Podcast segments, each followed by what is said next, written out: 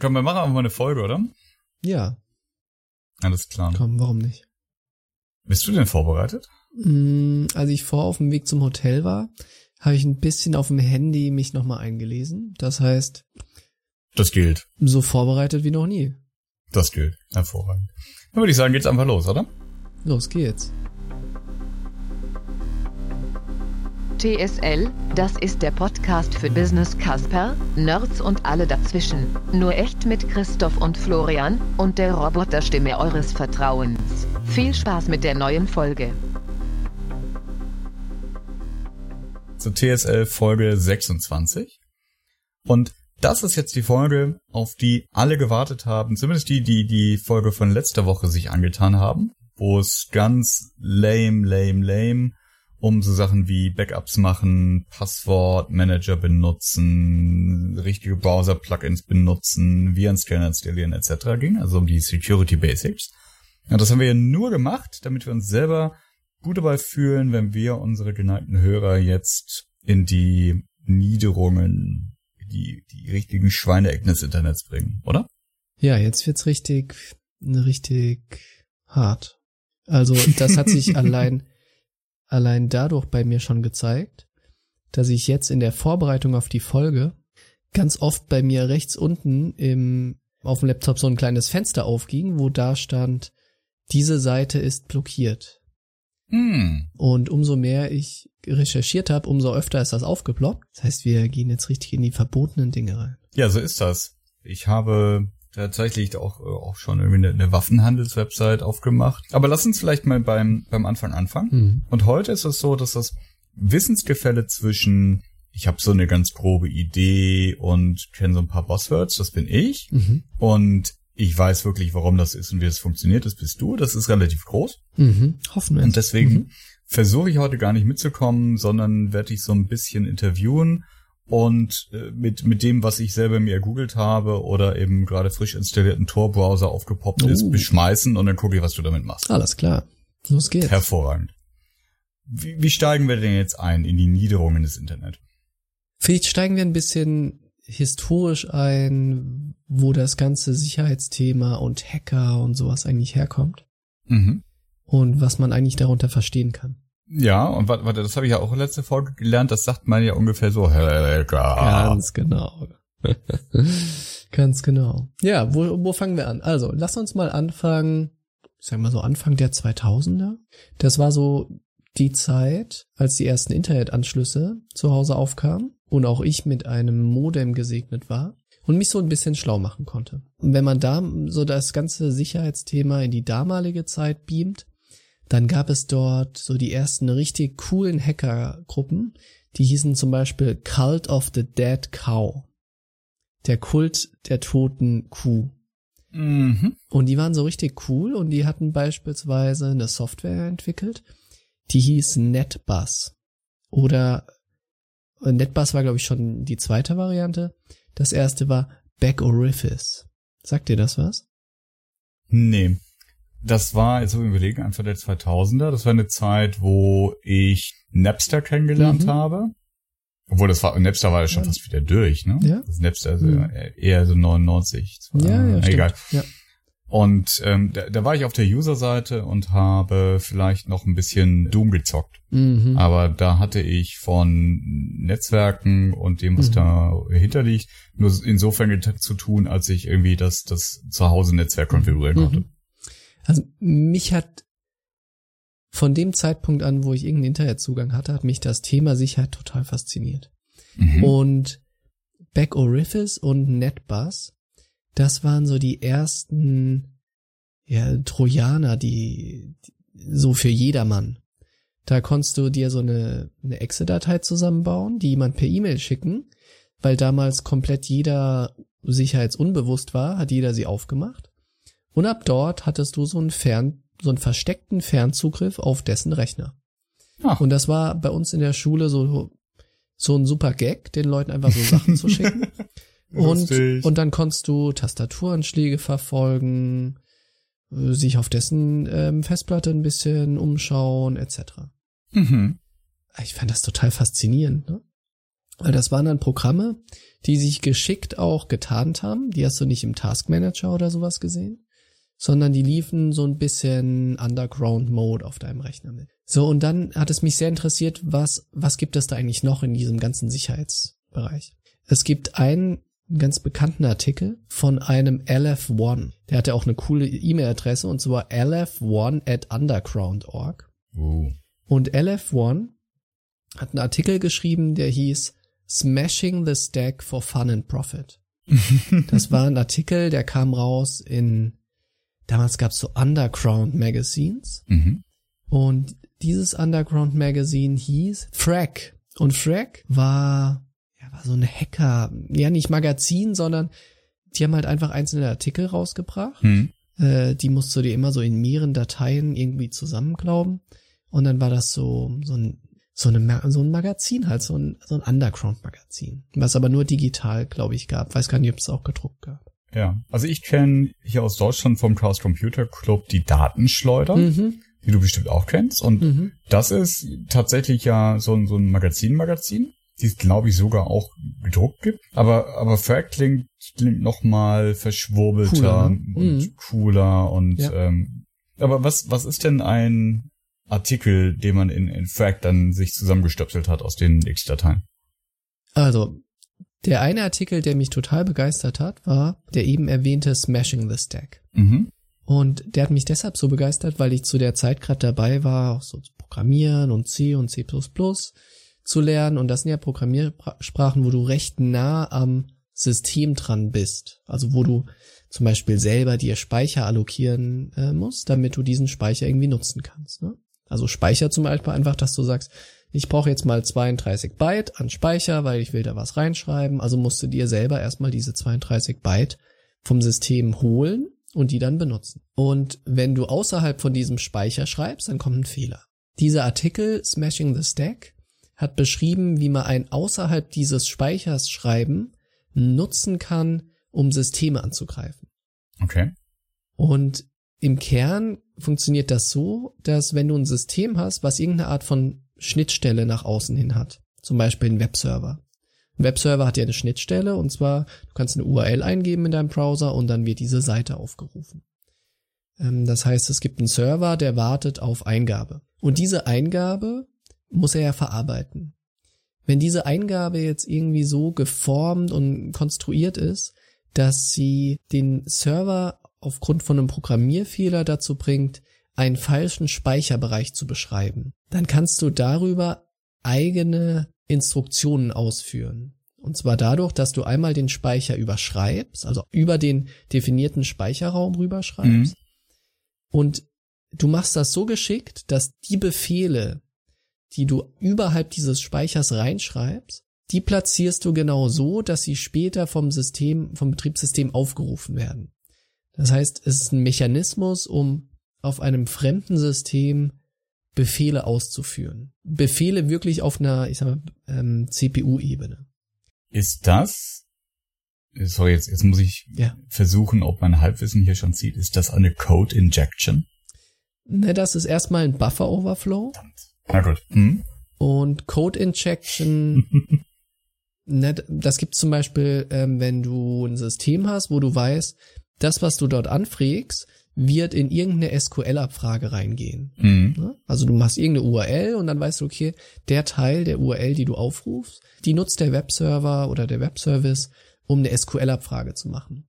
Dann kannst du dort versuchen, die so zu stricken, dass irgendwo ein Fehler passiert und er ein- eine Sache in der SQL-Abfrage aufruft, die eigentlich gar nicht so gedacht war. Und so ähnlich ist das bei einem Buffer-Overflow, wobei der noch ein bisschen technischer ist, weil du explizit Programmcode in einem Speicherbereich des Servers platzierst, wo er später aufgerufen werden kann. Und das hat mich so fasziniert, kann jedem empfehlen, mal dieses Paper anzuschauen. Jeder, der so ein rudimentäre Programmierkenntnisse hat, wird das auch verstehen, weil das echt einfach beschrieben ist und mit Mhm. so einfachen C, Programmiersprache C Beispielen ausgestattet. Da ist mir damals so ein Licht aufgegangen, weil das ist so die Grundlogik, wie eigentlich Sicherheitslücken funktionieren. Eine Sicherheitslücke heißt eigentlich, ich habe ein System, das definiert ein Interface, wie es benutzt werden möchte, und ich missbrauche dieses Interface, indem ich zu viel Daten reinschreibe, spezielle Zeichen, die nicht erwartet werden, reinschreibe etc. Und das mhm. verursacht irgendwas Unvorhergesehenes. Und wenn ich dieses Unvorhergesehene kontrollieren kann, dann habe ich eine Sicherheitslücke entdeckt und dann kann ich auf diesem System von entfernt Programmcode ausführen. Mhm. Das heißt, was du machst, ist eine Lücke zu finden zwischen dem, was erlaubt ist, qua der Spielregeln des Programms mhm. und dem, was erwartet wurde, als dieses mhm. Programm gemacht wurde, so dass du also et etwas Erlaubtes, aber Unerwartetes tust, was dann eben zu unerwarteten Konsequenzen führt, wie ich kann Befehle in den Bereich des Speichers schreiben, wo ich es eigentlich nicht dürfen sollte, weil mhm. es dann eben dafür sorgt, dass, ohne dass das überprüft werden konnte, der Computer Sachen macht, die ich steuern kann. Zusammengefasst. genau so ist es, ja. Ich will mal gucken, dass ich hier verstehe. Ja. ja, genau. Und es gibt dann die abgefahrensten Varianten davon, nicht? Die gehen so weit, dass der Code, den du ausführst, dir äh, zum Beispiel einen Remote-Zugriff erst generiert. Also, dass du Code ausführst, was auf einmal vielleicht ein SSH, eine SSH-Shell aufmacht und du durch diesen Überlauf im Speicher dir einen regulären Zugriffskanal, zum Beispiel über SSH oder ähnliches, generierst. So, und dieses ganze Feld fand ich unglaublich interessant, weil es eben auf so einer extrem technischen Ebene beschreibt, ja, was eigentlich dieses ganze Hacking ist. Ne? Hm. Jetzt sind wir so bei dem Begriff Sicherheitslücke. Und wenn man sich mal ein bisschen damit beschäftigt, dann findet man im Internet unendlich viele Sicherheitslücken und auch täglich weitere. Ne, und die werden auch von, ich sag mal, guten Hackern, die einfach auch Interesse und Spaß daran haben, solche Sicherheitslücken zu finden, werden sie offiziell gemeldet. Mhm. Ähm, wenn das ganz extreme Sicherheitslücken sind, werden sie auch zuerst an den Hersteller gemeldet, dann kriegt er ein paar Tage Zeit, das zu fixen. Und erst dann werden sie veröffentlicht. Und es gibt öffentliche Mailinglisten, wo eben über sowas diskutiert wird und wo neue Sicherheitslücken ähm, eingereicht werden.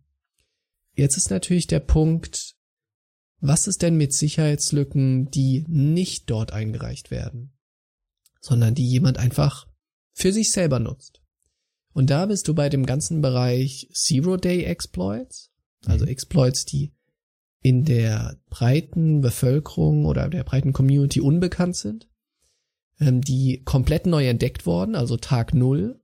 Das ist gerade entdeckt, aber noch kein System ist gepatcht. Und du bist beim Handel von Sicherheitslücken.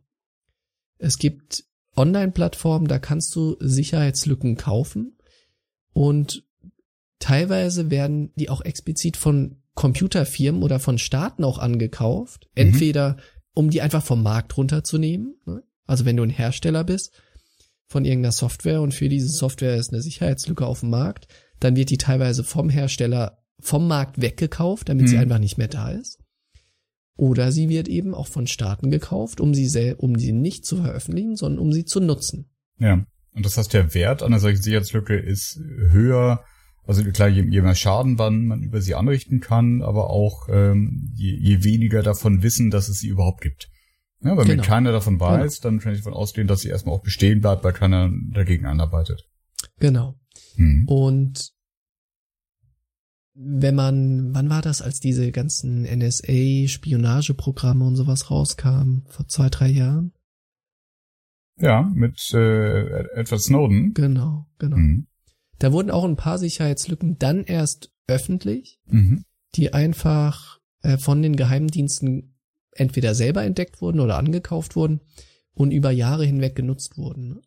Und da reden wir wirklich über große Beträge, da geht das dann in die Hunderttausende rein, äh, was so eine Sicherheitslücke auch kostet auf dem Markt. Und jetzt ist die so, ein, so eine ethische Frage, nicht? Ist das irgendwie gut, ist das schlecht, etc. Ich habe dazu gar nicht so eine explizite Meinung. Was ich verstehe ist, wenn du dich als Sicherheitsforscher betätigt, dass du auch von irgendwas leben musst. Ob das so richtig ethisch sinnvoll ist, dass mit denen gehandelt wird, weiß ich nicht. Schon ein bisschen kritisch. Was ich sinnvoller finde, ist, wenn Unternehmen sagen, sie machen so Bug-Bounty-Programme. Mhm. Mhm. Also sie sagen öffentlich, hey, wir haben eine neue Software rausgebracht, wir machen einen Wettbewerb, prüft dieses, dieses System auf Herz und Nieren und jeder, der einen größeren Fehler findet, definiert so als XY, der kriegt dafür ein Goodie. Genau, ich habe verlinkt in den Show Notes tsl.fm slash nee, 26 eine Liste von diesen Bounties. Und da zum Beispiel ist mir ins Auge gestochen, dass auch der Hersteller von diesem Passwortmanager One Password, den ich letzte Woche auf meiner Liste mhm. hatte, äh, die zum Beispiel mitmachen und sagen, hey, wir laden euch ein, findet doch bitte Sicherheitslücken in unserem System, in unseren Apps und zwar unter folgenden Voraussetzungen. Und so gibt es da also ewig viele Firmen. Dropbox ist dabei, Ethereum, Facebook ist dabei, also auch wirklich große, große Player, die sagen, hey, wenn du ein Bug in unserer Software, in unserem System findest, du Sicherheitslücken findest, ähm, dann wirst du dafür belohnt. So, das finde ich eigentlich einen guten Weg, um dafür zu sorgen, dass Menschen, die sich hauptberuflich mit dem Thema befassen, auch von irgendwas leben können, ohne dass sie in einen Markt gedrängt werden, wo sie ihre Erkenntnisse und Sicherheitslücken an den Höchstbietenden verkaufen müssen. Und das ist eben meistens nicht das Unternehmen, sondern jemand Drittes, weil wenn es das Unternehmen ist, dann ist die Sicherheitslücke morgen geschlossen. Siehst du das tatsächlich quasi als, als den, den Weg, damit man das als, als Freiberufler zu einem Beruf machen kann? Denn also es gibt ja irgendwie große Firmen wie, äh, keine Ahnung, welchen gibt's denn denn? So gibt's Norton noch? Also irgendwie so diese Anti Antivirensystem-Hersteller, mhm. die ich von vor zehn Jahren kenne. Keine Ahnung, was ein aktuelles Beispiel wäre. Aber halt, halt Firmen, die sich mit, mit, mit größerer Mannschaft damit beschäftigen, Sicherheitslücken zu finden, Testing zu machen, äh, sonst was. Und das, dieses, dieses Thema Bug Bounty, das klingt von außen so, als wäre das eher was für Freelancer und Typen, der mit einer Pizzaschachtel und Kippen auf dem Tisch da sitzt und sagt, okay, also entweder verkaufe ich das jetzt den Russen oder Facebook gibt mir irgendwie offiziell Geld dafür. Ja, ich glaube, die Personen, die sowas machen, kann man so ein bisschen unter dem Schirm freiberufliche Security Consultants, ne, würde ich das mal nennen. Mhm. Experten, die anderen Unternehmen helfen, ihre Systeme abzusichern und die so ein bisschen einfach auch nach anderen Erlösquellen suchen und einfach qua Job immer wieder auf der Suche sind, sich weiterbilden, verstehen, was ist gerade State of the Art etc. Ne? Hm. Ja, das ist ein Thema, was glaube ich ganz, ohne dass ich jetzt genau weiß, aber was ganz stark in China und Russland ausgeprägt ist weil dort einfach eine unglaubliche Kompetenz in dem Thema herrscht. Die sind unglaublich gut. Ja, am Ende ist das sicherlich schwierig für die Leute selber, selber für sich auch so, so einen Status, wie will ich mich eigentlich verhalten, ähm, daran festzuhalten. Weil du immer auf so einem Markt des Höchstbietenden bist. Und der, der richtig viel bietet, bietet meistens deshalb viel, weil er denkt, dass er damit selber wieder viel erreichen kann. Und das sind dann meistens eher negative Geschäftsmodelle. Hm. Ja, aber also ohne jetzt hier den Spielverderber machen zu wollen, aber kann man da nicht auch sowas wie den kategorischen Imperativ drauflegen und sagen, also sollte ich mich äh, auch als ein Security Consultant nicht so verhalten, dass das, was ich tue, auch alle anderen tun könnten, ohne dass es der Welt schlechter ging dadurch? Also, weißt du, das, das klingt jetzt mhm. so, so, so äh, total wertfrei, das fällt mir mhm. ganz schwer, das nachzuvollziehen, zu mhm. sagen, na ja, es hat eine Sicherheitslücke und no, mal gucken, also wenn ich mich, also wenn, wenn ich das nach welchem Maßstab auch immer gemessen richtige tue, dann kann ich mir nur Brötchen kaufen, aber wenn ich das nicht, nicht empfehlenswerte tue und nicht erwischt werde dabei, dann kann ich, da, kann ich mir davon ein Auto kaufen und mhm. ich hätte, ich hätte lieber das Auto, dann mache ich halt das. Also ich meine, es gibt, es gibt ja auch mhm. irgendwie irgendwie gesetzlichen Rahmen und, Absolut, und Sachen, ja. die also je nachdem, wo man gerade ist, auch erlaubt sind und nicht erlaubt sind. Hm. Ich würde erstmal ganz als Laie davon ausgehen, dass wenn ich eine, eine Sicherheitslücke in einem Computersystem von irgendeiner Firma finde, ist das erlaubt, dass ich dann an einer russischen Hackergruppe die für teuer Geld verkaufe? Das weiß ich gesagt nicht. Na. Da Unwissenheit schützt nicht vor Strafe, lieber Christoph. Ich habe bisher noch nichts verkauft. Ja, dann ist ja gut. Ja, aber noch nichts gefunden. also, ja. Also es ist wirklich, ich find's extrem faszinierend, einfach von der technischen Seite erstmal. Mhm. Ähm, und wenn du dich da mal tief reingräbst, wie die Leute arbeiten und auch wie deutlich komplexer das über die Jahre geworden ist. Erstmal deshalb, weil die Systeme einfach besser geworden sind. Hm. So, so ein Windows als Betriebssystem hat zig eigene Sicherheitsebenen.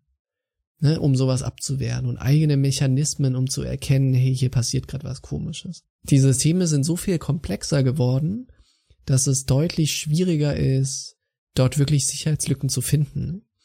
Es sind Sicherheitsmechanismen im Betriebssystem, es sind Sicherheitsmechanismen, die schon in den Programmiersprachen und in den Compilern für die Programmiersprache drin sind. Es sind zig Schutzschichten auf allen Seiten. Und das Thema ist jetzt heute deutlich, deutlich komplexer als hier das damalige tolle Paper von LF1, Smashing the Stack. Das heißt also so richtig easy jetzt Hacker werden, weil man diesen Podcast gehört hat und sagt, ich habe es nicht richtig verstanden, aber irgendwie klingt das cool, was die Jungs erzählen. Jetzt ist eigentlich der falsche Zeitpunkt, sagst du. Vor allem, weil sich jetzt ja alle unsere Tipps aus der letzten Folge halten und ihren Computer quasi bulletproof machen. Ja, das ist mehr und mehr ein Spielfeld für hochprofessionalisierte Sicherheitsdienste mhm. und vermutlich hoch, hoch bezahlte Einzelindividuen. So Karrierelevel und ich würde es nicht unbedingt empfehlen. Was kann man denn aber als, als Normalo, wie, wie, ne, ich bin auch nicht ganz normal, aber normaler als du in dem im Kontext, was kann man denn als Normalo da jetzt rausziehen? Oder was, was sind vielleicht Sachen, die, die wir uns noch anschauen können, um so ein bisschen in diese Welt reinzuschnuppern? Mhm. Also, ein anderer Aspekt, den ich sehr interessant finde, sind Botnetze. Davon habe ich auch schon gehört, ja? in den Nachrichten. Jawohl. In welchem Kontext denn?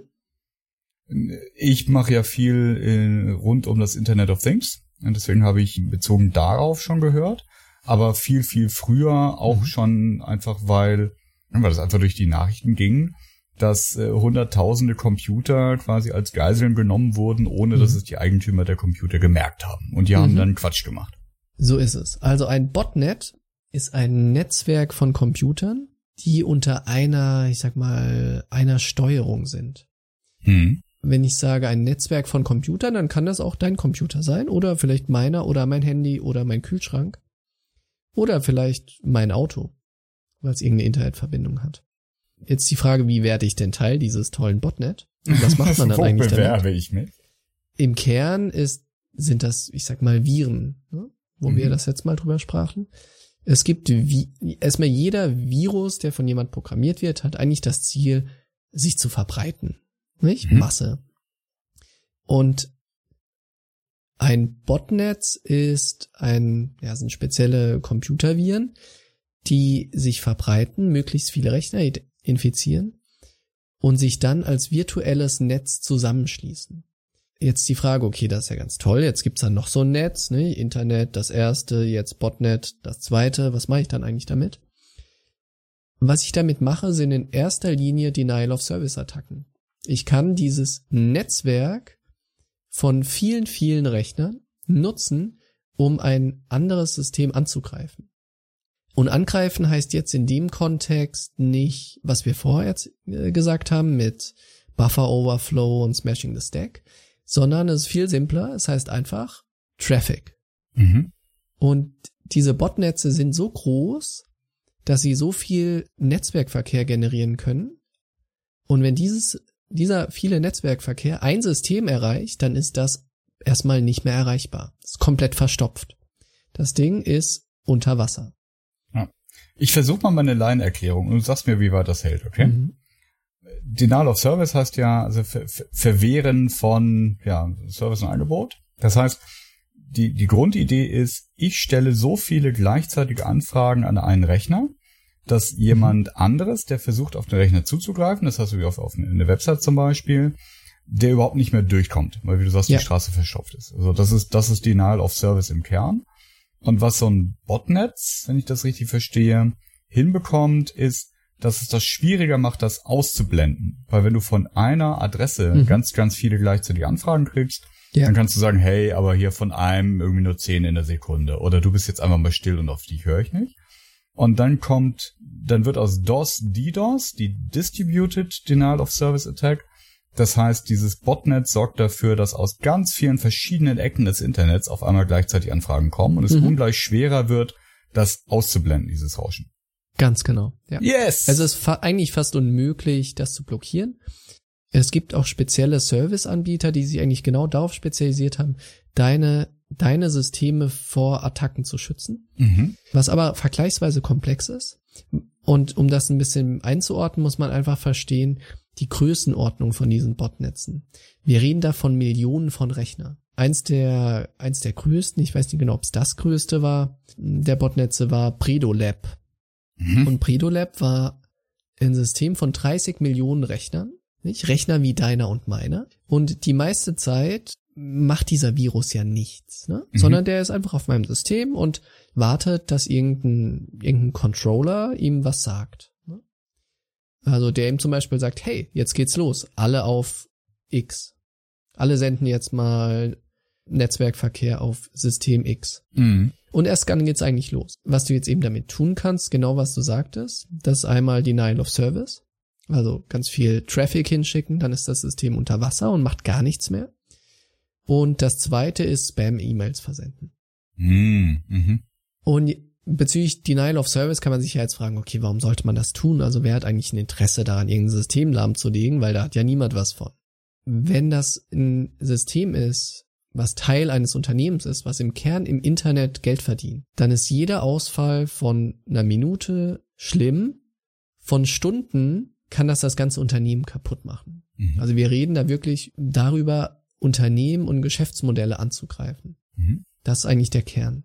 Wenn du dir so ein Botnetz aufgebaut hast, wenn du zum Beispiel dieses Predolab, der Besitzer dieses Predolab bist, mit 30 Millionen Rechnern, dann kannst du sagen, okay, ich habe jetzt aber nicht so viel Feinde, die ich andauernd kaputt machen muss. Dann, tolle Idee, vermiet's einfach. Und das ist eigentlich der Kern, was Botnet-Besitzer machen.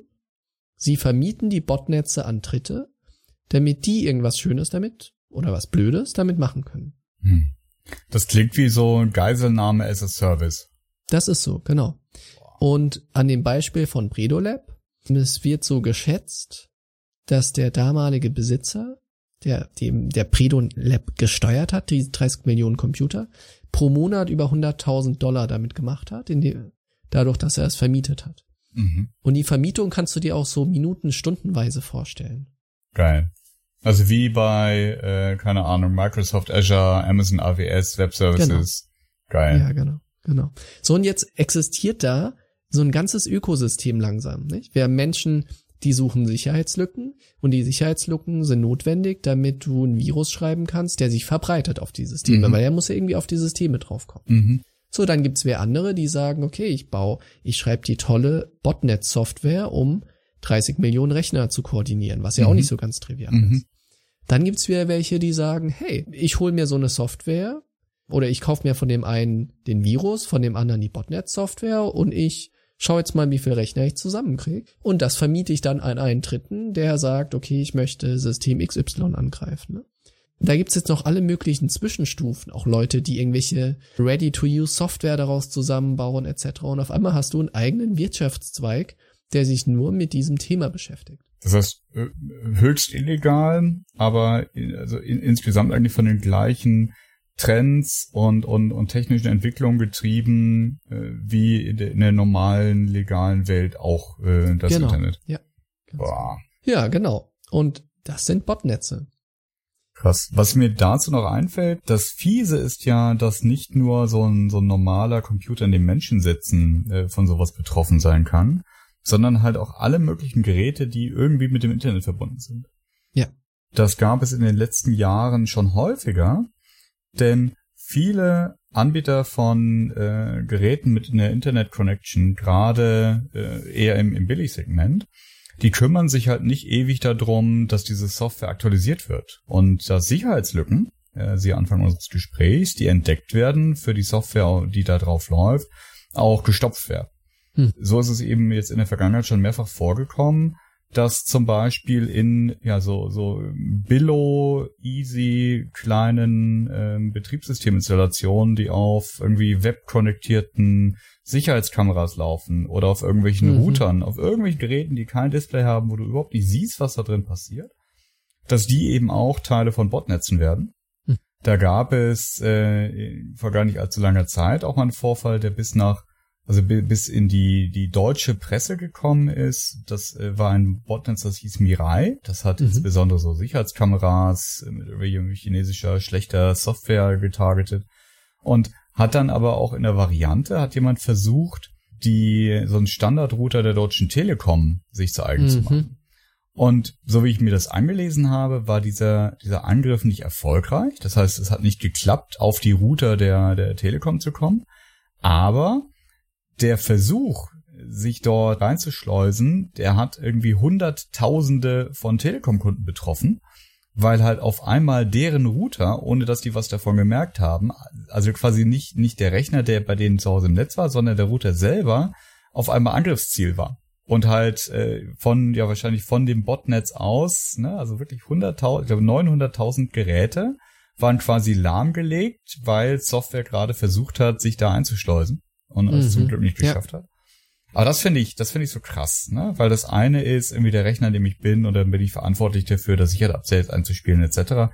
Aber dass jetzt meine Philips Hue Glühbirne im schlimmsten Fall, dass die Teil eines Botnetzes sein kann, bei der ich überhaupt keine Sichtbarkeit habe als Endnutzer oft, welche Softwareversion da drauf ist und ob die jetzt sicher ist oder nicht, das finde ich schon ganz schön spooky.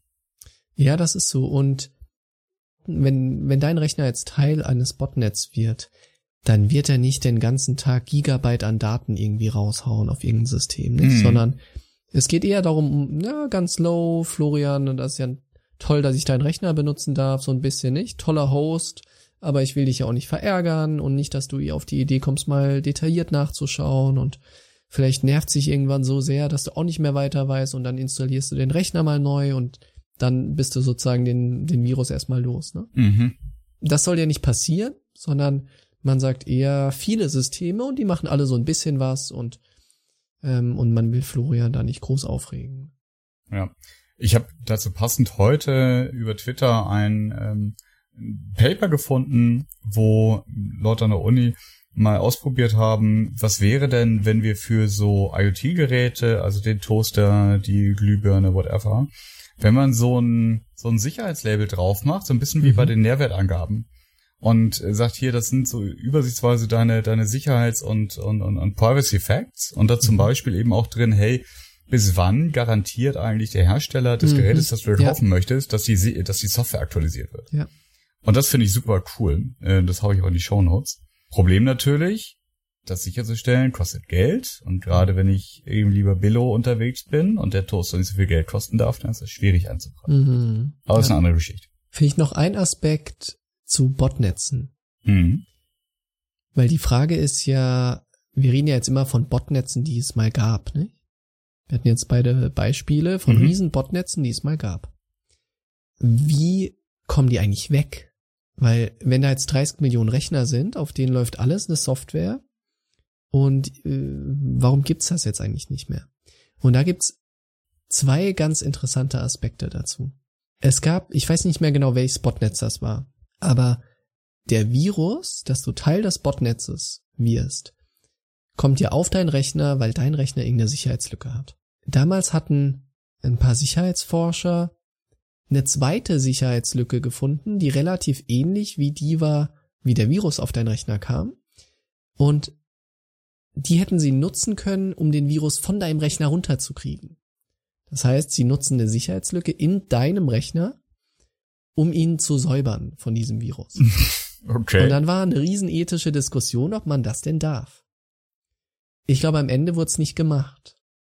Äh, weil man gesagt hat, okay, das ist irgendwie Fight Fire with Fire, nicht? Ist Vielleicht blöder Ansatz. Ja, es gab bei, bei Mac vor ein paar Jahren mal so, ein, so eine Geschichte. Ich weiß leider nicht mehr, welche Sicherheitslücke das war, aber es war irgendwas total Essentielles. Und da war es tatsächlich so, dass dieses Update installiert wurde, ob ich das wollte oder nicht. Mhm. Also ist Apple, dadurch, dass ich sicherlich irgendwann mal irgendwo draufgeklickt habe, irgendeine eine User License Agreement gesagt habt, ihr dürft das. Und das, das wurde dann einfach aufgespielt in dem Moment, wo ich mit dem Internet verbunden war. Mhm. Mhm. Das geht also in die Richtung, ne? Ja, also genau. ohne dass der User explizit zustimmt, im, im, im besseren Wissen das Richtige für ihn tun. Genau, genau.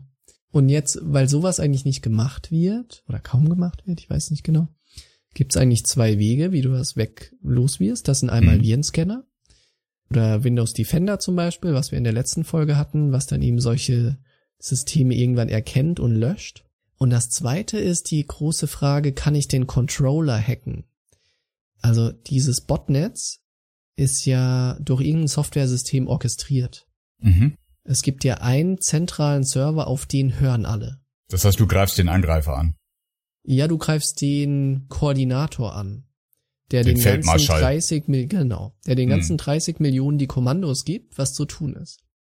Und das ist, so viel ich weiß, so das, das Herzstück, was eigentlich passiert, ist, dass du versuchst rauszufinden, wer kontrolliert das Netz eigentlich und diese Mhm. Maschine anzugreifen. Wer macht das? Also ist das dann irgendwie das, das deutsche Internet-Gesundheitsministerium, das dafür Keine Ahnung, ob Ressourcen sowas in? Zukunft der Job der Bundeswehr ist oder so. Hm. Aber wer macht das? Das sind teilweise Sicherheitsfirmen, Mhm. die in erster Linie Sicherheitssoftware rausbringen und diesen Aspekt so ein bisschen als Sidejob, glaube ich, ein bisschen sehen. Ne? Oder vielleicht auch ein bisschen als Prestige. Also als, als Imagewerbung quasi. Genau, ja, weil eigentlich hast du ja kein so richtiges Interesse dran. Ne? Da sind jetzt halt 30 Millionen Rechner, so what? Wo, ist mein Problem? Ne? Sind das zahlende Kunden von uns? Nein. Hm. Genau, ja. Ja, das Ja, sind krass. Botnetze. Extrem spannendes Thema. Gibt es eine Möglichkeit, dass ich rausfinde, ob mein Rechner Teil eines Botnetzes ist? Am Ende wahrscheinlich mit einer Antivirensoftware. Weil im Kern sind es eigentlich Viren Mhm. Und ich glaube, das ist so ziemlich der einzige Weg, ja. Okay. Das heißt also auf dem Windows-Rechner, wie letzte Woche empfohlen, einfach den, den Defender in der aktuellen Version laufen lassen.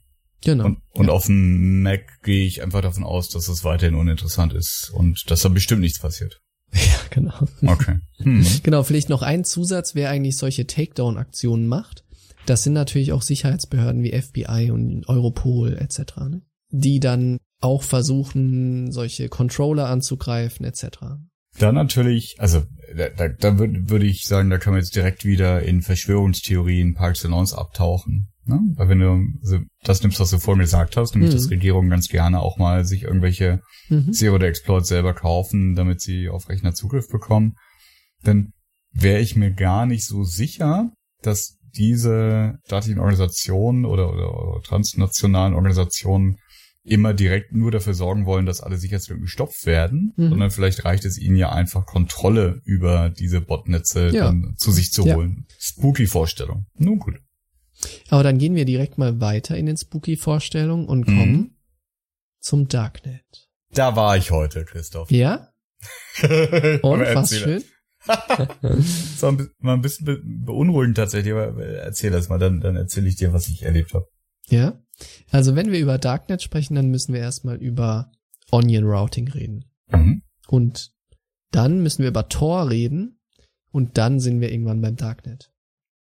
Cool. Dann lass mich doch, damit ich zwischendurch auch was sagen kann, was Bitte. nicht ganz dämlich ist, mal wieder so einen Laienversuch machen und Onion Routing, Mhm. Routing, Oh ja. Routing erklären. Onion ist ja die Zwiebel, ne? Mhm. Punkt Nummer eins, schon jetzt alles halb richtig. Und Routing ist ja das Leiten von äh, Datenverkehr. Mhm. So, und ich verstehe, dass Onion Routing heißt nicht, dass ich Daten direkt von einem Rechner zum nächsten schicke, sondern dass ich eine Kette von Rechnern aufbaue, über die mein Datenverkehr läuft. Und das Interessante ist jetzt, dass ich versuche, den Verkehr, oder das, das musst du dann gleich richten, was ich jetzt falsch erzähle, dafür zu sorgen, dass die voneinander nicht alles wissen. Das heißt, der Letzte Mhm. in der Kette, der weiß gar nicht, wer war denn der Erste und wer war denn das, von dem diese Anfrage kam, sondern der Mhm. kennt irgendwie nur den davor. Mhm. Sodass ich quasi so Zwiebelschalen um mich rum aufbaue und die Stelle, an der mein Internetverkehr quasi ins freie Internet kommt, Mhm. Gar nicht weiß, woher kam denn die Anfrage. Das heißt, wenn jemand versucht, von außen nachzuvollziehen, wer hat denn jetzt diese Anfrage gestellt, wo, wo kommt das her, der mich nicht findet. Mhm. Ja, das passt schon ganz gut. Ha! Sehr gut. Ja, mein Selbstvertrauen wächst und wächst und Sehr wächst in dieser Folge. Aber du kannst Ja. es sicherlich nochmal in den Kontext stellen. Warum, warum sollte ich denn sowas machen? Also, Onion Routing ist erstmal, ich sag mal, eine Internetanwendung, ein Internetprotokoll. Ähnlich wie ich über IP und zum Beispiel HTTP Daten transportieren kann, ist Onion auch ein eigenes Protokoll, über das ich Daten transportieren kann. Mhm. Und wie du schon gesagt hast, werden bei Onion Routing Daten eingepackt, wie bei einer Zwiebel. Mhm. Und der eigentliche Clou ist folgender. wenn ich zum Beispiel eine Nachricht habe, hast du einen Bruder? Ja. So, wenn ich eine Nachricht habe für deinen Bruder, dann verschlüssele ich sie mit einem Schlüssel, den nur dein Bruder kennt. Dann nehme ich das Ergebnis davon und verschlüssel es mit einem Schlüssel, den nur du kennst. Mhm. Und dann gebe ich es dir. So, und du kannst erstmal die erste Schale auspacken, weil du kennst ja den äußeren Schlüssel, Mhm. kannst aber nicht reinschauen. Mhm. Weil das mit dem Schlüssel von meinem Bruder noch verschlüsselt ist, nachdem ich meinen ein eingesteckt habe. Genau. Und Mhm. so werden um die Daten, die ich transportieren möchte, mehrere Schalen gebaut. Und normalerweise bei Tor, also Tor ist eigentlich so die Anwendung von Onion Routing, äh, sind das immer drei. Es gibt ein, ein Entry Node, ein Relay Node und ein Exit Node. Mhm. Und das klassische Onion Routing und Tor hat erstmal noch nichts mit Darknet zu tun, sondern das ist eigentlich eine spezielle Variante dafür. Mhm. Beim normalen Onion Routing und Tor ist eigentlich die Logik, ich will eigentlich irgendeinen Daten an, an irgendein anderes System senden, was ganz normal im Internet erreichbar ist. Mhm. Also ich will, weiß nicht, Daten an System X schicken. Ich möchte aber nicht, dass zurückverfolgt werden kann, dass ich die Daten an X geschickt habe. Und Mhm. ich möchte nicht, dass X weiß, wo die Daten herkommen. Also so ein bisschen in beide Richtungen. Es gibt ja ganz viele Anbieter äh, für, für Privatleute und bei Firmen Hm. ist das ganz häufig so, dass die nicht direkt, äh, keine Ahnung, wenn sie, wenn sie im Hotel sind, in, dort ins Internet gehen, sondern dass die eine, eine VPN-Verbindung haben, ein Mhm. Virtual Private Network. Das kommt mir als Laien erstmal ähnlich vor, dass da also so ein, eine sichere Verbindung aufgebaut wird zwischen mir und irgendwie dem, dem Rechner, zu dem ich möchte und dass das keiner belauschen kann. Wa- Was ist genau der Unterschied zwischen diesem Onion Routing und so einer VPN-Verbindung? Also bei der VPN-Verbindung habe ich zu einem zweiten System eine sichere Verbindung. Mhm. Und das ist ja so ein Relay, was für mich Daten weiterleitet. Also ich habe eine sichere Verbindung und von dort geht's dann ins offene Internet raus. Mhm. Und der Unterschied beim Onion Routing ist, dass ich, das ist eigentlich im Kern dieses Verpacken der Daten, und zwar dieses Rückwärtsverpacken. Okay. Ne? Der, das dritte, also eigentlich sind es ja immer drei Hops bei Onion Routing oder bei Tor. Das dritte System, was die Daten kriegen wird, mit dessen Schlüssel packe ich die Daten als erstes ein. Das Mhm. Ergebnis packe ich mit dem Schlüssel vom zweiten ein und das Ergebnis mit dem Schlüssel vom ersten. Das heißt, jeder kann nur so ein Teil reinschauen und muss das dann weitergeben. Mhm. Ähm, also dieses Verpacken ist eigentlich der Witz. Und bei dem normalen Tor verschleier ich sozusagen den Pfad und meine Existenz. Die Daten selber packt der letzte Node, der Exit Node, der dritte, packt die wieder komplett aus und gibt sie dann weiter an das Zielsystem. Mhm. Das heißt, ab dort ist ja gar nichts mit Verschlüsselung, sondern eigentlich nur auf diesem Pfad dorthin. Diese Dreierpfad. Das führt dazu, dass niemand mich zurückverfolgen kann. Also von aus Sicht von dem Empfängersystem kann niemand rückverfolgen, wo kamen die Daten eigentlich her, wer hat die Mhm. geschickt. Mhm. Und in meiner Sicht kann niemand sagen, wo schicke ich eigentlich gerade Daten hin, was macht er da eigentlich gerade. Mhm. Das heißt, Tor und Onion Routing ist erstmal ein System für Anonymität. Also ich kann anonym Dienste im Internet nutzen. Das ist Okay, eigentlich das- der Kern von Tor. Das heißt aber, ich, also ich konstruiere jetzt mal ein Beispiel. Das heißt, wenn ich aber auf eine, also am Ende quasi an, an hinter diesem Exit Node auf eine Website gehe ähm, und dort ein, also die, die nicht irgendwie SSL hat, nicht verschlüsselt ist ähm, und da ein Benutzernamen und ein Passwort eingebe, dann heißt das, dass also es nicht zurückvollziehbar ist, woher dieser Username und Passwort kommen. Mhm. Aber wenn jemand den Datenverkehr zwischen dem Exit Node Mhm. und diesem Rechner mitliest, dann kann der weiterhin im Klartext mein Username und mein Passwort sehen. Genau. Im Speziellen sogar der Exit Node. Okay. Also der Exit Node selbst, Weil der alles auspackt. genau, der packt alles aus und kann und sieht dann alles, was original eingepackt wurde. Deshalb ist gerade, sind gerade die Exit Nodes so extrem kritisch. Oder sie sind aus zwei Gründen kritisch. Erstmal, weil sie eben alles sehen. Deshalb vermutet man, dass auch viele Regierungen und Geheimdienste Exit Nodes betreiben, Mhm. weil das ist ein ganz toller Weg, einfach mal in Daten reinzuschauen. Und der zweite Grund ist, wenn aus Sicht von dem Zielsystem, auf das ich zugreife, ist der Zugreifende der Exit Node. Das heißt, wenn auf irgendwelche illegalen Webseiten zugegriffen wird, dann sieht das so aus, hey, das ist der Exit Node. Und Mhm. schau mal, was für ein böser Typ das ist, der Mhm. greift den ganzen Tag nur auf komische Dinge zu. Das heißt, die Betreiber von Exit Nodes haben eigentlich einen ganz kritischen Job an der Stelle, weil sie immer als der Böse dastehen und weil sie immer im Verdacht stehen, hey, die lesen ja eh nur alles mit. Mhm. Und, und dann? Also ich Naja, erinnere mich so, so ein als- bisschen, dass, Mhm. dass das ein Thema war auch, ähm, als, äh, als, als Leute anfingen, so, so WLAN-Hotspots aufzumachen. Mhm. Ja. Und ne, also da bin ich der, der dem, An dem An der Anschluss gehört. Ich habe anderen Leuten meinen Internetzugang gegeben zum Surfen und dann machen die Quatsch und Mhm. die Adresse, von der das kommt, ist halt mein Anschluss. Mhm. Das ist ein bisschen das gleiche in Grün eigentlich. Ne? Ja, genau, genau. Naja, also der Exit Node kann immer sagen, okay, ähm, schau mal, ich mache es völlig transparent, ich betreibe hier ein, ein Tor-Exit Mhm. ähm, und alles, was da passiert, damit habe ich eigentlich nichts zu tun. Das ist so der eine Aspekt. Das zweite ist, wenn du als Startknoten, ne, als, als Nutzer von Tor Mhm.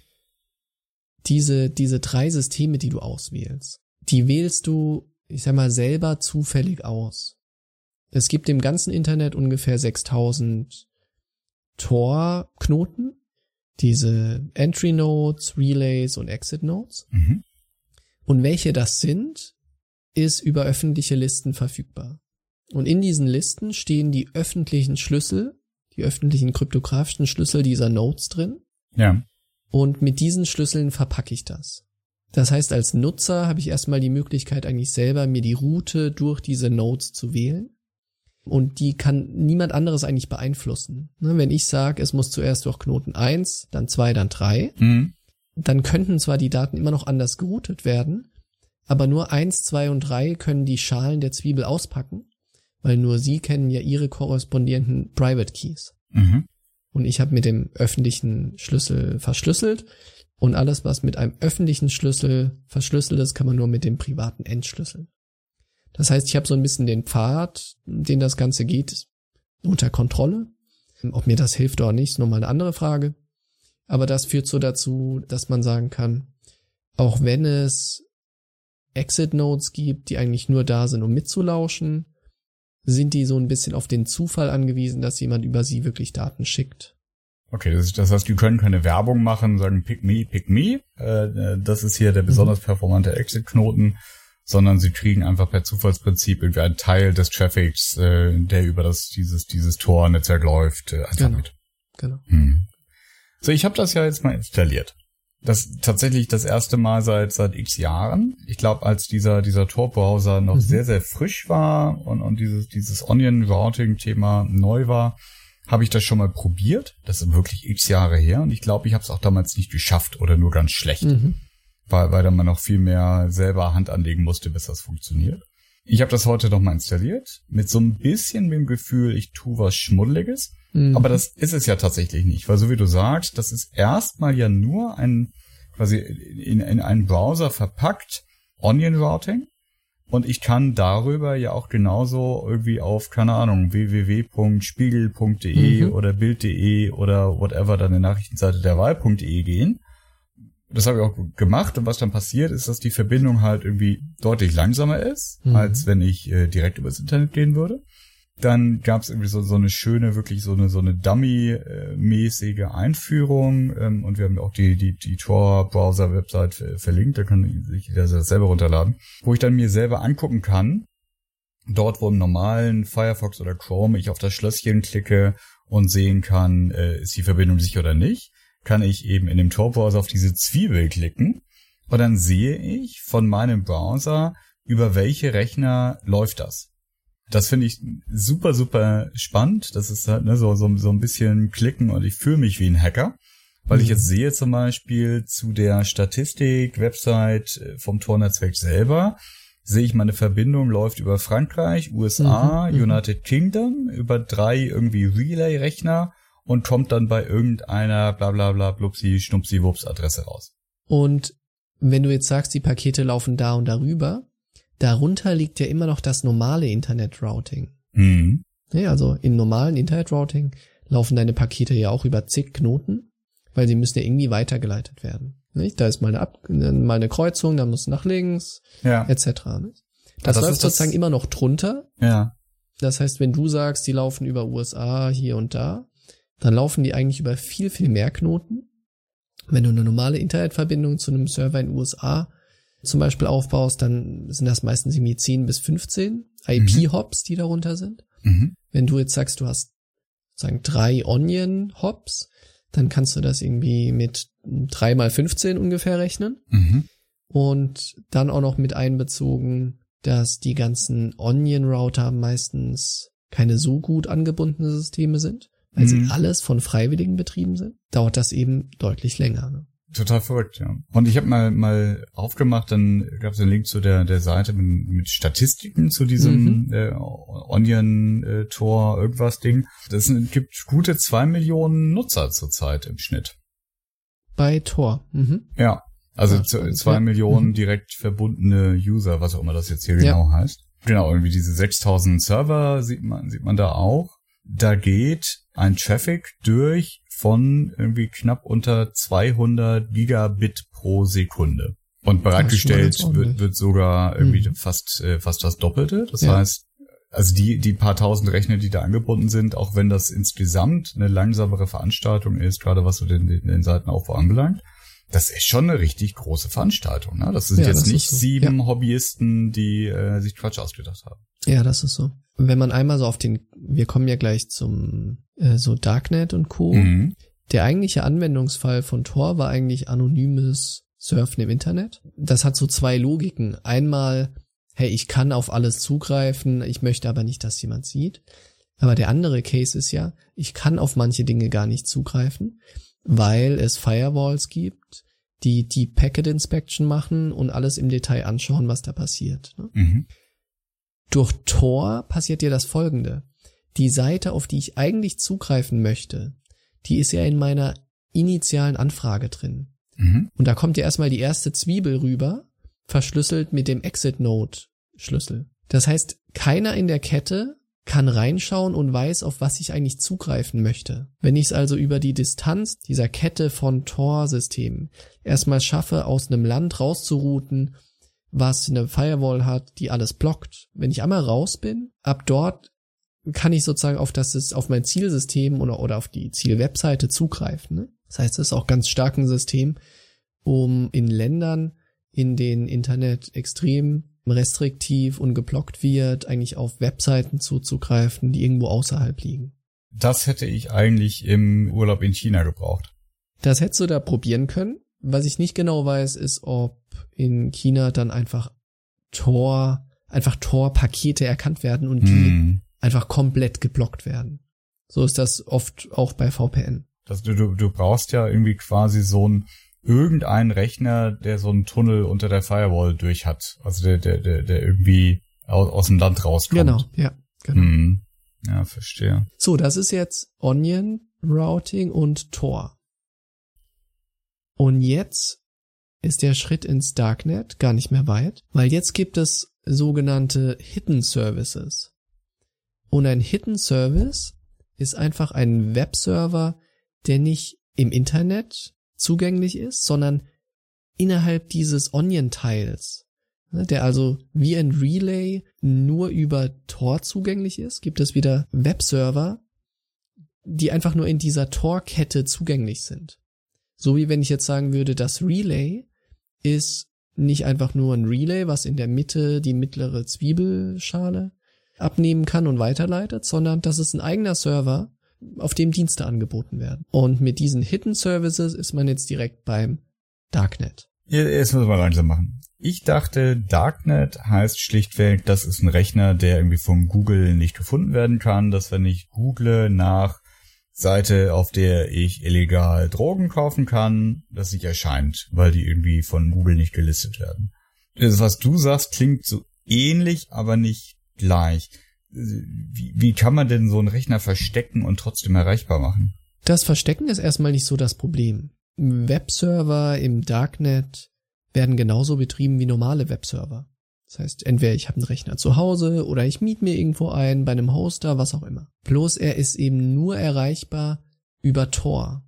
Also über dieses Protokoll Er ist nicht erreichbar über normales Internet, also nicht über normales HTTP-Protokoll, sondern nur über das Onion-Protokoll.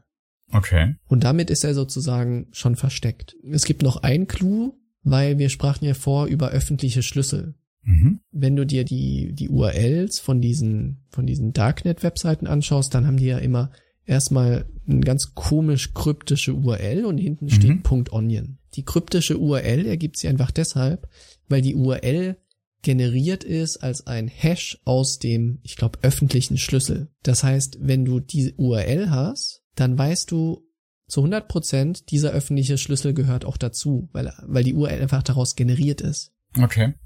teilweise haben die URLs nicht nur kryptische Namen, sondern so die ersten vier Zeichen machen noch ein bisschen Sinn. Das ist einfach deshalb, weil so lange ausprobiert wurde und neue Schlüsselpaare generiert wurden, bis man dann durch Zufall einen Namen gefunden hat, der eben passt. Ne? Also so lange, bis dein öffentlicher Schlüssel gehasht irgendeine Ja, sinnvolle ja. Zeichenkette ergibt. Und das machst du einfach so lange, bis du irgendwas Sinnvolles hast. Jetzt Aber du macht das wirst- Sinn. Ja. Du wirst keine URL finden, die komplett logisch zu lesen ist, sondern immer nur so der Anfang. ja. Es einfach unglaublich lange dauern würde, so eine URL zu finden. Jetzt macht das Sinn, weil ich hatte in, in ich habe mir so so so Tor Einstieg Darknet Einstiegsübersichts Wiki Seiten ergoogelt, quasi aus dem was ist denn das denn der, der Gegenteil aus dem Lightnet äh, ins Darknet und da gab es eine Seite, wo man solche solche Onion Adressen sich kaufen konnte, natürlich mit Bitcoin, wie denn auch sonst im Darknet. Da konnte man quasi bestellen, ich möchte irgendwie vier, fünf, sechs, sieben, acht Zeichenfolgen haben am Mhm. Anfang. Und je nachdem, wie lang diese Zeichenfolge sein sollte, hieß es dann, ja, das kostet dich so und so viel Bitcoin und das dauert jetzt eine Stunde oder Ja. das dauert jetzt einen Tag Ja, oder genau, auch das dauert genau. jetzt zwei Wochen. Ja, genau. Und was ich auch gefunden habe, war eine Adresse, die da wahrscheinlich relativ lange gedauert hat zu finden, nämlich von Facebook. Facebook Mhm. hat auch so eine Darknet Onion Adresse und die ist fast komplett lesbar. Die ist nämlich nicht irgendwie A, Y, Z, W, bla, sondern die ist Facebook Core wwwi. Ja, genau. Genau. Ja. Krass. Genau. Da war irgendjemand mega, mega Nerd und hatte Zugriff auf viel Rechenkapazität. Ja, das ist so. Das ist so. So, und jetzt, wo wir Onion Routing haben, wo wir Tor haben, wo wir Hidden Services haben, sind wir beim Darknet angelangt. Mhm. Das heißt, wir reden über, über Rechner, die stehen nicht irgendwo in, in einem dunklen Keller. Ne? Die, die sind genauso in Rechenzentren, wo du Rechenpower mieten kannst wie alle anderen Server. Mhm. Bloß sie sind einfach anders nur zugänglich. Wenn man jetzt mal schaut, was sind das eigentlich für Systeme? ne? Man hört immer über so Marketplaces, wo man dann Drogen und Waffen kaufen kann. Und eine solche Webseite ist deepwebsiteslinks.com. Klingt schon so cool. Der Punkt ist ja, diese ganzen Adressen sind so super kryptisch, dass auch keine, und es gibt auch keine Suchmaschine dafür. Das heißt, man kommt nur auf so eine Seite, wenn man genau diese Adresse kennt. Ne, diese kryptische Adresse .onion. Damit man die findet, gibt es einfach im normalen Internet Directories, also Webseiten, wo einfach welche, die ganzen Seiten aufgelistet sind. Mhm. Mhm. Und bei deepwebsiteslinks.com sind die auch schön kategorisiert. Und es gibt so verschiedene Kategorien, die fangen erstmal an mit Deep Web Marketplaces. Dazu kommen wir gleich. Das sind die berühmten Marketplaces, wo du dir Drogen und Waffen kaufst. Endlich. Dann gibt's Tor Chatroom Links. Das sind wahrscheinlich so Chat-Server, die nur über Tor zugänglich sind. Mhm. Dann gibt's Drugs-Links, Blogs-Links, Porn-Links. Achtung, jetzt kommt's. Hitman-Links, Oh Gott. Rent, Rent-a-Hacker-Links. Und so geht's dann weiter, ne? Mhm. Weapons, Store, etc., etc. Genauso wie du als Nutzer von Tor nicht zurückverfolgbar bist, sind die Webseiten oder die, diese Hidden Services nicht zurückfolgbar, auf welchem Server sie eigentlich betrieben werden und wer darauf zugreift. Auch wenn der Server, der so ein Marketplace betreibt, irgendwo in dem ganz normalen Rechenzentrum steht, ist es einfach nicht zurückverfolgbar, wo ist der eigentlich? Das heißt, so ein, so ein Marketplace hops zu nehmen, funktioniert nicht darüber, dass man den Rechner findet und einfach den Stecker zieht, sondern man muss die Person finden, die den Marketplace betreibt. Deshalb tummeln sich auf solchen Marketplaces eben die ganzen Ermittlungsbehörden, kaufen da auch mal irgendwelche illegalen Dinge äh, ein und hoffen, dass jemand einen Fehler macht, sodass du ihn zurückverfolgen kannst. Nicht zurückverfolgen im technischen Sinn, wo denn sein Server steht, sondern physisch. Wer Weil das ist. Die Waren, die gehandelt werden, sind ja immer physisch. Du kriegst ja was zugeschickt. Und darüber ihn zurückzuverfolgen, das ist eigentlich der Schlüssel, rauszufinden, wer den Marktplatz ähm, operiert und ihn damit auszuschalten. Okay, ich verstehe es. So, vielleicht langsam so ein bisschen. Das heißt also, Darknet heißt im ersten, der Rechner ist über das normale Internet und über normale Internetprotokolle nicht erreichbar. Mhm. Es gibt ihn zwar, aber du musst ihn, musst ihn quasi anders ansprechen. Und er lässt sich nur über ein Protokoll ansprechen, das verhindert, dass es eine direkte Verbindung zwischen dem gibt, der die Anfrage stellt und diesem Rechner, der die Anfrage beantwortet. Mhm. Okay. Und, und das gibt den Leuten, die solche, solche Services da betreiben, also ein Stück weit mehr Sicherheit, dass sie sagen, ja, hier kann ich auch illegale Sachen tun. Nur, also niemand, der zu mir auf diesen Server kommt, findet direkt raus, wer ich eigentlich, also wo, wo mein Server steht oder, oder, Mhm. okay. Und dann muss ich nur aufpassen, dass ich auf die Drogenlieferung nicht einen Aufkleber drauf mache, wenn unzustellbar, bitte zurück an. Ja, genau. Genau. Und du musst dir noch Gedanken über die Bezahlung machen. Mhm. Da eignet sich Bitcoin einfach sehr gut, weil da kann ich mir beliebige Bitcoin-Wallets aufmachen und dort einfach die Zahlung empfangen. Und das dann so lange nach links und rechts weiterrouten, bis hoffentlich keiner mehr nachvollziehen kann, zu wem das Konto eigentlich gehört. Weil wir haben ja auch gelernt, Bitcoin ist eigentlich nicht anonym, sondern es sind sogar alle Sendungen online einsehbar. Ich muss dann so lange die Dinger von A nach B irgendwie rumschicken und vielleicht irgendeinen Geldwäscheservice nutzen, ähm, bis ich da wirklich selber persönlich drauf zugreifen kann. ne? Dann machst du also Hütchenspiel, nicht nur mit der Internet-Datenverbindung, sondern auch mit der Geldtransaktion. Ja, genau. genau. Alter Schwede. Na, wenn ich jetzt einmal hier bei deepwebsiteslinks.com einmal auf die Kategorie Marketplace gehe, dann steht hier, okay, hier geht's zum Empire Market. Die Mhm. Adresse ist 6ngvt5.onion. A newly launched darknet market that looks like biggest marketplace. Has listing to fraud, trucks, guide, tutorials, counterfeit, digital products, jewels, gold, weapons, carded items, software, malware, etc. etc. Mhm. Da ist zum Beispiel auch der Wall Street Market aufgelistet, von dem du vielleicht vor ein paar Tagen gehört hast. Der Wall Street Market war auch so eine, so eine Hidden Site, die betrieben wurde von einem 22-jährigen Deutschen und die vor einer Woche hops gegangen ist. Hat er den Rücksendeaufkleber gemacht? Oder was war sein genau. Fehler? Das weiß ich nicht genau, wie das passiert ist. Es gibt eine ganz interessante Doku, ich glaube, das ist so eine Spiegel-TV-Doku oder ähnliches, von einem anderen Deutschen, der bis vor ein paar Jahren den größten Marktplatz betrieben hat und der so ein bisschen erzählt, wie das ablief bei ihm. Der dann sagt, ja, ich habe dann da immer meine Paketchen einfach zusammengeschnürt, ne, der hat Drogen verkauft. Mhm. Und dann, dann ist er immer mit dem Auto so ein paar Kilometer rausgefahren. Da war so ein Briefkasten, der ganz alleine stand. Da hat er es halt reingeworfen. Ne? Und sein Fehler, wie er hops genommen wurde, war, dass irgendwann ihn jemand auf dem Marktplatz angesprochen hat und gesagt hat, hey, so per Post zuschicken möchte ich nicht. Können wir uns nicht treffen und du gibst mir das Zeug. Hm. So, und das war's dann irgendwann. Hm. Also, immer Vorsicht. Und, und was ich, was ich eben, ja nicht begeistert, aber was ich eben erzählen wollte, war, dass ich auch eben auf so einer Übersichtsseite gelandet bin. Ja, und so, so ein Verzeichnis von allen möglichen Sachen, die es da gibt. Und dann habe ich mal draufgeklickt auf irgendwie so, so ein Drogendingens und dann, also also das finde ich auch schnell dann die Sprache nicht mehr so richtig verständlich. Ne? Dann, dann ging es um irgendwelche Edibles, das ist glaube ich Mhm. irgendwie Sachen mit mit äh, hier mit, mit, Hasch drin, die die man essen kann, mit so und so viel Milligramm Dosierung, bla bla bla bla bla. Und was was erstaunlich war, finde ich, ist, dass dann das aber halt normal aussehende Internetforen sind oder halt Mhm. so so Online-Shops und auch wie die Leute sich da unterhalten halt to total normal ist. Ne, so hey, hallo, ja, ich bin hier ganz neu, ich habe äh, bis jetzt immer nur hier äh, direkt verkauft, jetzt habe ich mir gerade so einen Händler-Account äh, registriert, dauert noch ein paar Tage, bis ihr das hier seht, aber Mhm. hier und das sind die Sachen, die ich anbiete. Ja. Wenn ihr andere Sachen braucht, schreibt mich einfach an. Mhm. Ich so, okay, und dann bin Wie ich als eBay Kleinanzeigen. Ja, wie eBay Kleinanzeigen. halt bloß für Drogen, die Mhm. zumindest noch nicht überall legal sind.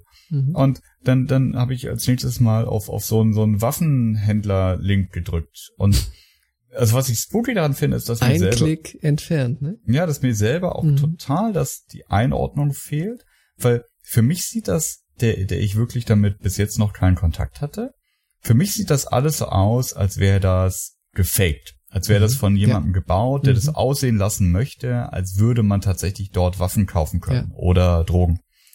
Und das Skurrile ist ja, dass die Information, die ich ringsrum bekomme, mir sagt, nee, also das kann zwar sein, dass da auch viele Fake-Sachen dabei sind, aber von denen, die man darüber findet, gibt es tatsächlich welche, wo du halt deine Heckler und Koch MP5 auch bestellen Mhm. kannst. Ja.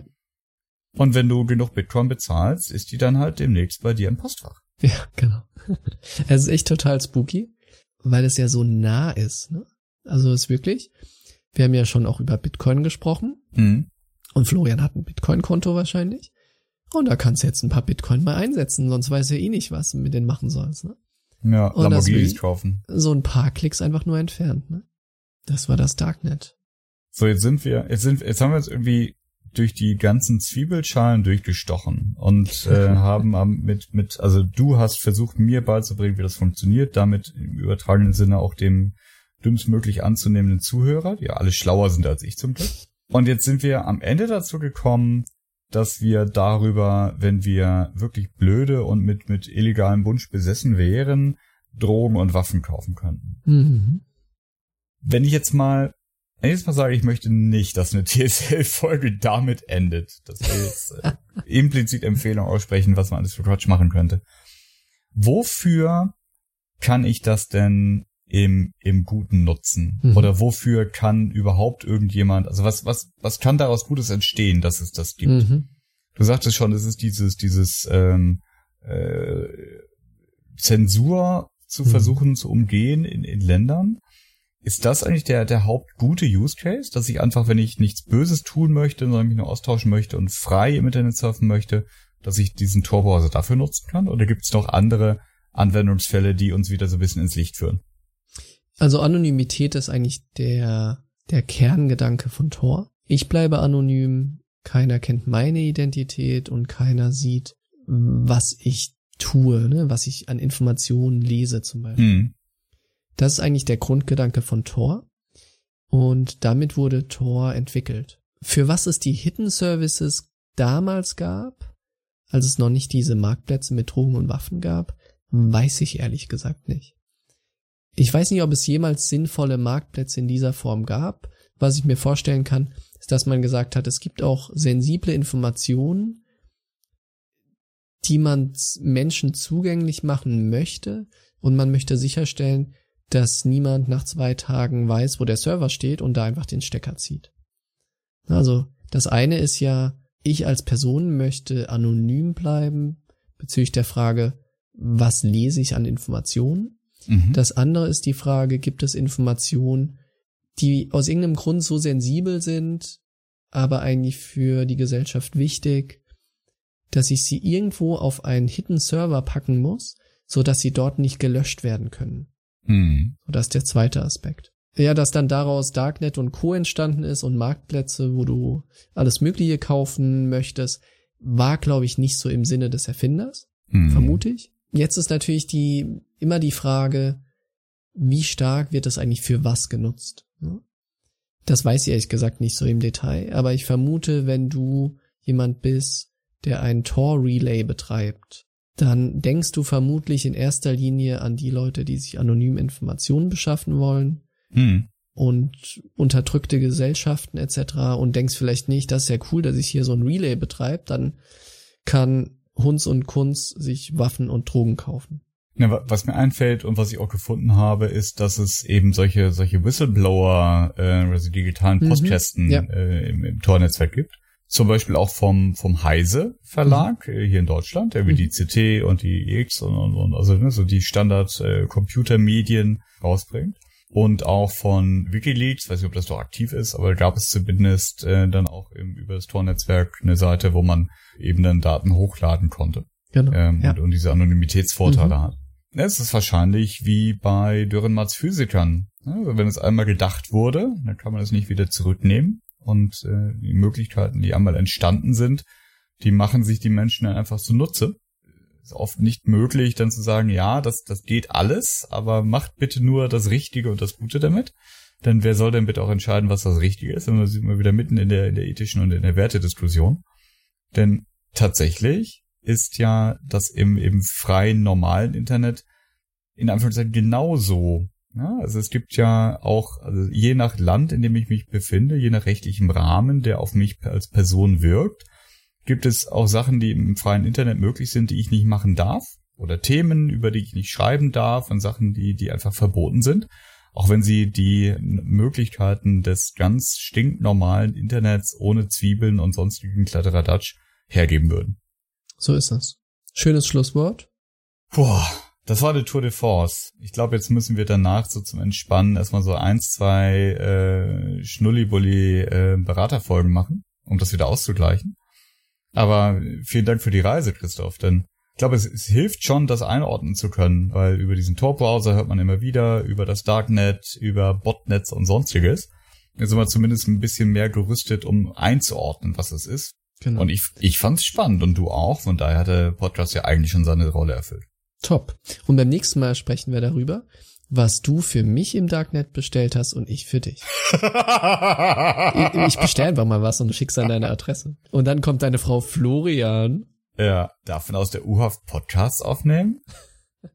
Na, diese und andere spannende Fragen beantworten wir in Folge TSL äh, Never Ever. Äh, die Shownotes zu dieser Folge werden wir hoffentlich noch rausbringen können, je nachdem, wie viel Zeitverzug besteht, unter tsl.fm slash 26.